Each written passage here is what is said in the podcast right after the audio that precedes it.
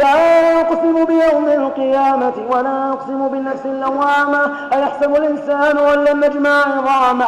بلى قادرين على أن نسوي بنانه. بل يريد الإنسان ليفجر أمامه يسأل أيان يوم القيامة؟ فإذا برق البصر وخسف القمر وجمع الشمس والقمر يقول الإنسان يومئذ أين المفر؟ كلا لا وزر إلى ربك يومئذ المستقر. ينبأ الإنسان يومئذ بما قدم وأخر. بل الإنسان على نفسه بصيرة ولو ألقى معاذيره. لا تحرك به لسانك لتعجل به.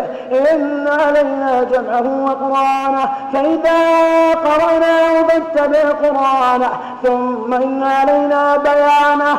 كلا بل تحبون العاجلة وتذرون الآخرة. وجوه يومئذ إلى ربها ناظرة ووجوه يومئذ باسرة تظن أن يفعل بها فاقرة. كلا إذا بلغت التراقي وقيل من راق وظن أنه الفراق. والتفت الساق بالساق إلى ربك يومئذ المساق.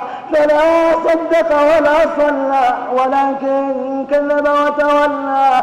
ثم ذهب إلى أهله يتمطى أولى لك فأولى ثم أولى لك فأولى. أيحسب الإنسان أن يترك سدى؟